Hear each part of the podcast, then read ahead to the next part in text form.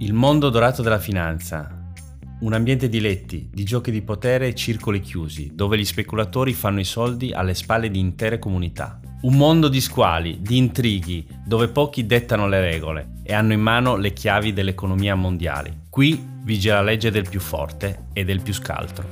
La finanza è un tabù nell'immaginario comune, perché sono gli scandali a fare notizia e quel che emerge è una visione cupa e distorta Qui invece vi catapultiamo in un'altra dimensione, dando voce a un lato meno conosciuto della finanza, nobile. Vi raccontiamo di idee e progetti che diventano aziende, che trasformano il mondo e che lasciano il segno. Di chi fa la differenza un investimento alla volta, eroi o come li chiamiamo noi, smart angels.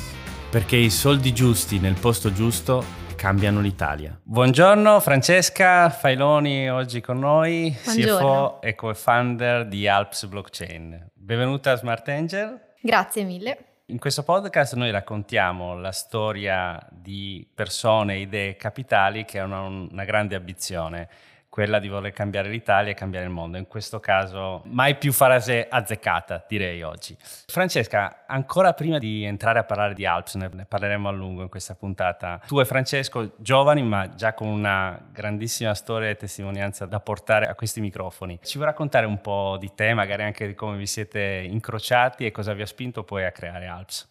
Sì, volentieri e buongiorno a tutti. Noi ci siamo conosciuti uh, durante gli anni delle superiori, facevamo entrambi il liceo scientifico e quindi ci siamo conosciuti in quel senso lì e avevamo già iniziato a collaborare nel senso che uh, durante gli anni del liceo avevamo fondato una, un'associazione di eventi con cui poi avevamo creato una serie di eventi studenteschi tipo Loli Color, qualche palazzetto, insomma qualche evento di, di questo genere e era anche un'associazione che aveva preso piede a Trento. Poi finite le superiori tutto il mondo degli eventi l'abbiamo un po' abbandonato perché appunto iniziava a venirci l'idea di Alps, di un mondo che ci interessava molto di più rispetto a, a quello degli eventi e quindi avevamo uh, chiuso tutto, venduto tutto per, per questa nuova avventura che è iniziata proprio durante gli anni dell'università. Primo anno di università di entrambi abbiamo iniziato a pensare ad Alps non come adesso, cioè l'idea era quella di creare un'impresa che lavorasse sulla tecnologia blockchain. In quel periodo in Trentino si parlava molto soprattutto di, di criptovalute. Di che anni stiamo parlando? Parliamo del 2017-2018. Caspita, quindi erano anni in cui l'hype doveva ancora venire su, eh su sì, quel mondo lì. assolutamente, però, però in Trentino se ne iniziava già a parlare, soprattutto legato al mondo cripto più che al mondo blockchain. 2018 è stato l'anno del Festival dell'Economia in cui si è parlato di blockchain per la prima volta e quindi abbiamo visto anche un po' una correlazione con i mondi più accademici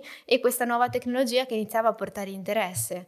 E allora quello che abbiamo detto è cerchiamo di creare del valore, creare una società che effettivamente non si basi solo sulla speculazione delle cripto, che era quello che si faceva in quel periodo sul mondo della blockchain, ma che lavori proprio sulla tecnologia e sull'infrastruttura. E quindi da lì poi in uh, luglio del 2018 abbiamo fondato Alps. Ricordiamo anche a chi ci ascolta cos'è come funziona la blockchain, perché non è in parole semplici, così lo riusciamo a capire tutti. Tu so che sei molto tecnica su questo, però in parole semplici che cos'è? Cerchiamo di semplificarlo il più possibile. Si può immaginare come un grande registro, un foglio Excel che ha però delle peculiarità. La principale è che non c'è una copia locale su un computer, ma è una copia condivisa in milioni di computer sparsi in giro per il mondo. Su questo foglio Excel vengono iscritte delle transazioni, che non sono però solo transazioni di natura finanziaria, sono anche qualsiasi movimento che viene fatto anche sugli altri applicativi della tecnologia blockchain.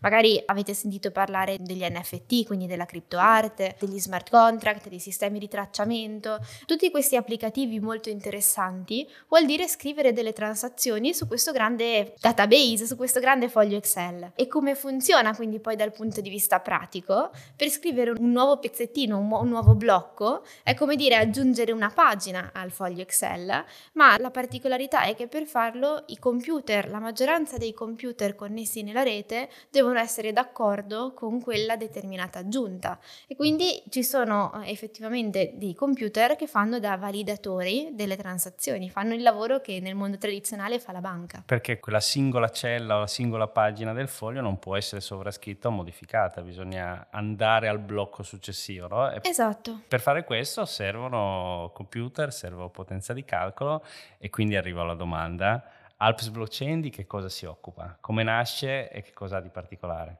Alps Blockchain è quella che in tutto questo mondo si occupa di generare la potenza di calcolo che serve a aggiungere nuove fogli alla catena, quindi effettivamente di elaborare le transazioni, la cui ricompensa poi è anche l'attività di generazione di nuova moneta. Quindi in questa attività ha due peculiarità, sia l'elaborazione delle transazioni sia appunto l'emissione di nuova moneta. È come dire in un sistema finanziario tradizionale si fa sia da banca che da banca centrale. La peculiarità però di Alps è quello di cercare di farlo in maniera sostenibile anzi non cercare, farlo in maniera sostenibile. Quindi lavorare e cercare di coniugare il mondo della tecnologia blockchain con quello delle energie rinnovabili, che è stata una delle prime domande che ci siamo fatti quando iniziavamo a pensare ad Alps, iniziavamo a pensare che volevamo lavorare sull'infrastruttura della tecnologia, ma il problema del consumo energetico c'era e c'è tuttora e c'è con qualsiasi nuova tecnologia. E quindi oggi è molto di attualità, tra l'altro. Assolutamente, è uscito ieri ieri un articolo su Forbes in cui appunto viene descritto che le cinque grandi eh, giganti tecnologici, quindi Amazon, Meta e così, inquinano quanto il Belgio. Non consumano, inquinano quanto il Belgio, cioè emettono CO2 quanto uno Stato. Quindi eh, effettivamente sono temi caldi e non solo per il mondo della blockchain, per tutto il mondo delle nuove tecnologie. E quindi quello che noi abbiamo detto è non possiamo negare questa cosa e stiamo andando avanti verso un mondo che consumerà sempre di più perché perché i dati consumano, eh, le tecnologie consumano. Il nostro modo di porci però non è combattiamo questa cosa dicendo no, non si può fare perché consuma, troviamo un modo per farlo e per farlo in maniera sostenibile. E quindi effettivamente quello che facciamo è andare dentro le centrali idroelettriche, siamo partiti dalle centrali idroelettriche ma si può fare con anche altre fonti di energia rinnovabile e installare all'interno dei data center che vanno appunto a produrre molta potenza di calcolo. La peculiarità interessante è che questi data center, quindi utilizzano un pochino dell'energia prodotta dall'impianto, di solito un 20%, e producendo potenza di calcolo e vendendo poi questa potenza di calcolo sul mercato si riesce a valorizzare in maniera molto importante quella che è la produzione dell'impianto stesso. Quindi utilizziamo le nuove tecnologie per dare nuova vita agli impianti di energie rinnovabili. Ha fatto molto scalpore anche l'esempio di una centrale proprio nel vostro territorio che di fatto era in disuso e invece è stata riattivata e ha generato valore anche per la comunità, se non sbaglio. No? Sì, era una, una centrale di un'amministrazione comunale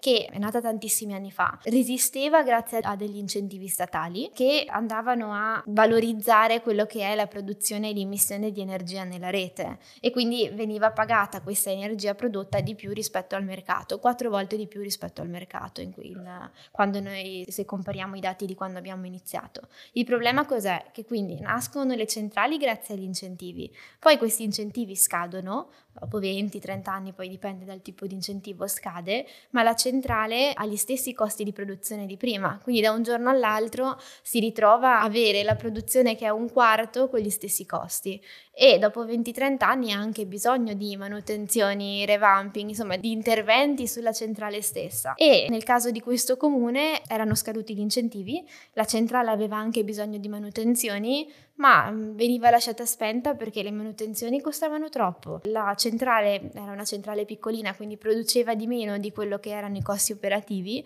e quindi appunto veniva lasciata in disuso. Abbiamo installato il nostro sistema e ha riniziato a produrre e questo vuol dire però che anche nuova energia è immessa nella rete perché è vero che una parte l'autoconsumiamo, ma una buona parte è energia pulita che viene immessa nel sistema. E vedi, questo è un concetto molto molto interessante che può essere anche scalato, eh? non, non è un caso, credo che siate stati nominati ai Green Awards 2022, eh, giusto? Assolutamente, è, è stato per noi un, un, motivo di grande orgoglio perché è proprio una, una, dimostrazione del fatto che si può essere sostenibili anche facendo un'attività che di per sé è considerata energivora. E sì, è assolutamente un sistema scalabile, infatti adesso siamo in più di 20 impianti in Italia e nel mondo e in alcuni stati del mondo questo problema è ancora più sentito in Italia perché addirittura o lo non compra l'energia prodotta perché c'è sovrapproduzione o la centrale è talmente nel nulla che non ha una rete che trasporta l'energia che produce, quindi o viene autoconsumata o viene lasciata andrebbe fluire. persa. Andrebbe Eh. assolutamente persa. Leggevo, mi ricordo, forse proprio Francesco in un'intervista, il tuo compagno di viaggio e CEO di Alps, diceva che l'attività di mining fatta in questa maniera può essere anche uno stabilizzatore delle reti elettriche, no? Nelle fasi di picco. Assolutamente, e ci sono degli esempi, per esempio in Texas, eh, in cui addirittura si utilizza il mining in questo senso, in cui lo Stato... Come funzionerebbe? Facciamo l'esempio proprio del Sì. Texas. Lo Stato incentivava l'autoconsumo di energia perché c'erano momenti in cui c'era sovrapproduzione rispetto alla richiesta elettrica. Poi però c'erano alcuni momenti del giorno, spesso che duravano poco tempo, in cui veniva prodotta meno energia di quanto era richiesta. I produttori di potenza di calcolo, quindi i miner che volevano aiutare questo sistema, si rendevano disponibili a spegnere tutto il loro data center per quei 10 minuti, 30 minuti, insomma, per quello che serviva e per questo venivano ricompensati. Perché la particolarità di questi sistemi è che non trasportano grandi quantità di dati, quindi possono essere spenti in qualsiasi momento senza avere grandi perdite, per cui serve appunto avere del tempo per poterli spegnere. Non è un impianto che se si blocca poi ha necessità Esatto, di, di esatto. Un, un riavvio molto importante. E quindi appunto per gestire qualche picco della rete possono essere spenti oppure possono essere regolati a livello elettrico, per cui se un macchinario di base consuma 3 kW, a livello software si può farlo consumare 4,5 come 1,5 e quindi si può andare a seguire attraverso appunto dei sistemi quello che sono le necessità e le richieste della rete. Noi lo facciamo già all'interno delle centrali idroelettriche, andiamo a seguire le curve di produzione degli impianti, ma questo può essere ampliato ancora di più con delle logiche di rete di spacciamento dell'energia. di rete di sistema. no? Infatti mi aveva incuriosito la prima volta quando raccontavi, oltre della creazione di potenza di calcolo, anche la capacità che ha Alps, quella di controllo da remoto e di andare a modulare proprio a, a seconda del momento anche l'assorbimento dei computer. Ma a dire la verità aveva colpito anche un'altra cosa di cui non abbiamo ancora parlato, che è anche in certi casi anche la trasportabilità degli impianti, no? Ce lo vuoi raccontare? Questo penso sia un aspetto interessante. Sì, il nostro plus rispetto ad altri competitor che abbiamo è quello di esserci dovuti adattare a delle condizioni particolari, perché le grandi quotate americane potevano creare dei grandissimi magazzini, prendere l'energia dalla rete e creare così gli impianti.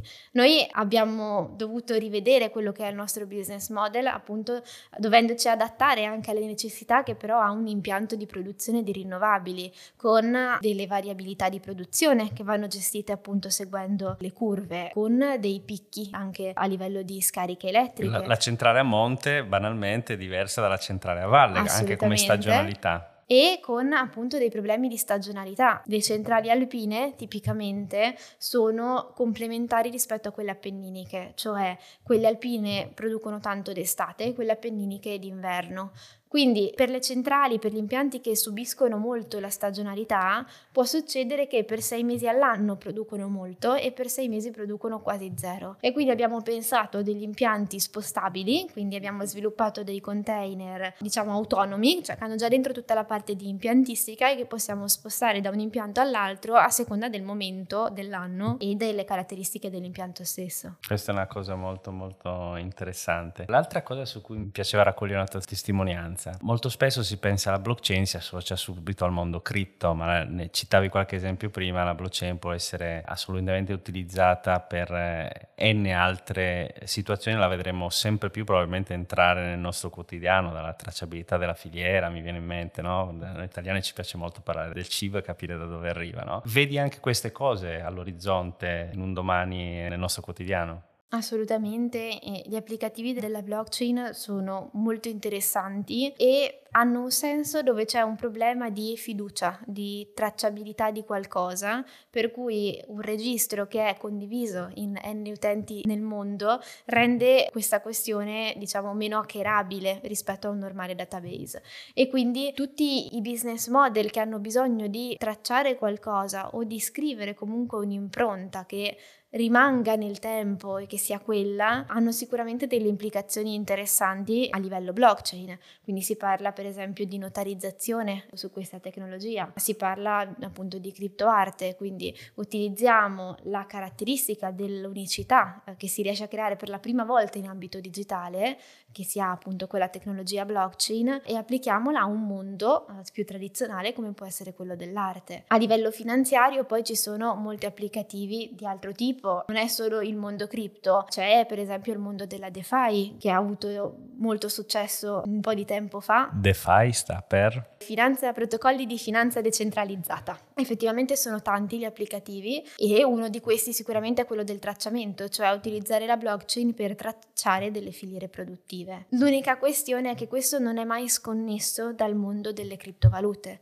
Fare un'operazione di tracciamento vuol dire scrivere delle cose sulla tecnologia. Per scriverle la valuta con cui vengono scritte sono le criptovalute, quindi sono il mezzo di pagamento necessario per fare queste operazioni, ma non sono quindi per forza da vedere come uno strumento finanziario, come appunto con implicazioni proprio finanziarie sul, di speculazione, trading e così, ma sono proprio un nuovo sistema per poter anche fare operazioni non direttamente finanziarie. Quindi tu stai dicendo quando queste tecnologie domani entreranno nella nostra vita sarà come utilizzare, non so, la moneta contante o il bancomat perché è un mezzo per arrivare esatto. a utilizzare queste nuove tecnologie che in realtà già ci sono, manca forse un po' di diffusione di conoscenza e superare forse qualche qualche diffidenza di troppo. Assolutamente. Invece raccontando un po' più da vicino di Alps, tu dicevi all'inizio, da quando l'abbiamo pensata a quello che poi è diventata, un po' di cose sono cambiate, no? Avete diverse funzioni anche a seconda del paese dove sono installate le macchine, no? Fondamentalmente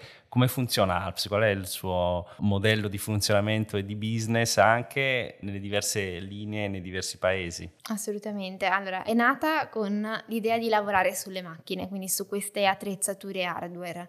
Che non sono macchine comuni, quindi anche inserirsi nel processo di approvvigionamento non è una cosa scontata. Eh. Assolutamente. Eh? In, in, Europa siete un, due o tre che hanno accesso a un tipo di macchine anche efficienti dal punto di vista energetico. Sì, il mondo della produzione di questi, di questi macchinari che servono appunto per il protocollo sull'algoritmo SHA-256, che è quello più utilizzato, vengono fatte da molte aziende nel mondo, ma il leader di mercato è un fornitore che si chiama Bitmain, che è quello che arriva più o meno un anno prima degli altri con i nuovi modelli, quindi effettivamente è quasi un monopolio il mercato dei macchinari efficienti. Il problema è che è un po' cambiato il mondo, quindi quando abbiamo iniziato era facile approvvigionarsi di questi macchinari perché si potevano fare anche degli ordini spot, degli ordini a necessità. Con l'avvento un po' del Covid, un po' della crisi dei semiconduttori è un po' cambiato il mercato e quindi adesso gli ordini sono con forti barriere sia a livello di conoscenza, cioè bisogna avere dei contatti eh, con questo fornitore, sia a livello di volumi. Noi in questo momento per riuscire a approvvigionarsi di macchinari parliamo di ordini di decine di migliaia di dollari con forniture continuative, quindi non è che possiamo prendere le macchine quando ci servono, bisogna fare una programmazione Beh, importante. Vi sono venuti anche a trovare, quindi direi che eh sì. la conoscenza e la relazione è molto forte. Assolutamente, e quindi siamo poche le aziende in Europa che hanno accesso diretto ai macchinari proprio perché sono richiesti dei volumi importanti importanti. Poi c'è un fiorente mercato secondario che però ha dei prezzi molto più alti e quindi in alcuni momenti si rischia di fare un investimento che però ha delle basi di partenza già sbagliate. Invece ritornando alla domanda che ti facevo, il business model di, come di Alps evoluto? come si è evoluto e su che cosa si basa oggi fondamentalmente? Certo. Allora sì, il core business di Alps è quello che noi chiamiamo Alps Farm che è proprio andare negli impianti di produzione di rinnovabili, soprattutto idroelettrico e creare dei data center su misura in cui noi ci occupiamo di fornirli, installarli, gestirli, riacquistare la potenza di calcolo, quindi ci occupiamo di tutto noi, un, un chiavi in mano, chiavi in mano esatto. E questo lo facciamo sia in Italia che all'estero. Cioè il, il, titolare della centrale non si trova un domani da dover vendere energia a trovare chi compra la potenza di calcolo, fate Assolutamente, tutto facciamo tutto noi, è il motivo per cui riusciamo a lavorare anche con amministrazioni pubbliche o con comunque grandi distributori parapubblici. Poi con l'avvento di Azimut, con l'operazione straordinaria che abbiamo fatto con Azimut, abbiamo un po' ampliato quello che è il nostro business model perché il round di investimento che abbiamo fatto ci ha consentito di avere anche della liquidità per poter creare i data center di proprietà nostri e questo soprattutto all'estero dove stiamo in questo momento proprio quest'anno creando delle grandi infrastrutture nostre che producono quindi per noi. In che paesi vi state focalizzando in questa fase? Siamo partiti dal Sud America con l'Ecuador e il Paraguay e adesso stiamo vedendo altri paesi, Medio Oriente e così. Citavi l'ultimo aumento di capitale fatto con Azimut, beh, complimenti perché 40 milioni non sono da tutti, tra l'altro un piccolo segreto, ho partecipato anche io, quindi sono anch'io a bordo. Ottimo, mi fa piacere. Ti faccio un'ultima domanda Francesca, Alps nei prossimi anni, dove la vedi? A, a 5 anni o anche oltre? So che le ambizioni sono molto importanti, cosa vedi nel futuro di Alps? Magari citavi prima forse anche altri paesi o altre fonti di approvvigionamento sempre pulito? Se vuoi raccontarci qualcosa. Assolutamente, sicuramente altre fonti. È uno degli sviluppi che, su cui stiamo già lavorando, sempre energie rinnovabili, quello sì, quello è uno dei nostri pilastri importanti che manterremo, però assolutamente massima apertura su altre fonti di produzione di rinnovabili, purché abbiano però una continuità di produzione che ci consenta di riuscire a lavorare con una certa continuità. E anche sulle nuove rinnovabili rinnovabili che verranno, perché magari in questo momento quello che può essere l'idrogeno non è interessante perché è ancora troppo costoso, siamo ancora in una fase troppo sperimentale, ma chi lo sa, fra qualche anno magari diventerà un qualcosa di assolutamente interessante. Quindi sicuramente apertura verso altre fonti, verso altri paesi, che è già realtà e che continuerà ad avvenire, quindi quello che vedo è Alps fra qualche anno, che sarà una multinazionale, metterà sempre più bandierine eh, in vari paesi del mondo mondo creando appunto impianti mm, sempre più diffusi e quindi la mia visione di Alps è una società che crescerà molto, direi questo. Bene, tra l'altro mi fa piacere, mi fa sorridere, citavi prima l'idrogeno, stiamo portando, stiamo valutando una società che proprio ha una tecnologia molto innovativa sullo sfruttamento dell'idrogeno. Ti terrò aggiornato per, vedere, per vedere, come va. Francesca, un grande in bocca al lupo, grazie, grazie di essere stata qui con noi a Smart Angel e come diciamo sempre i soldi giusti nel posto giusto cambiano l'Italia. In questo caso direi possono cambiare anche il mondo. Assolutamente, grazie mille dell'invito.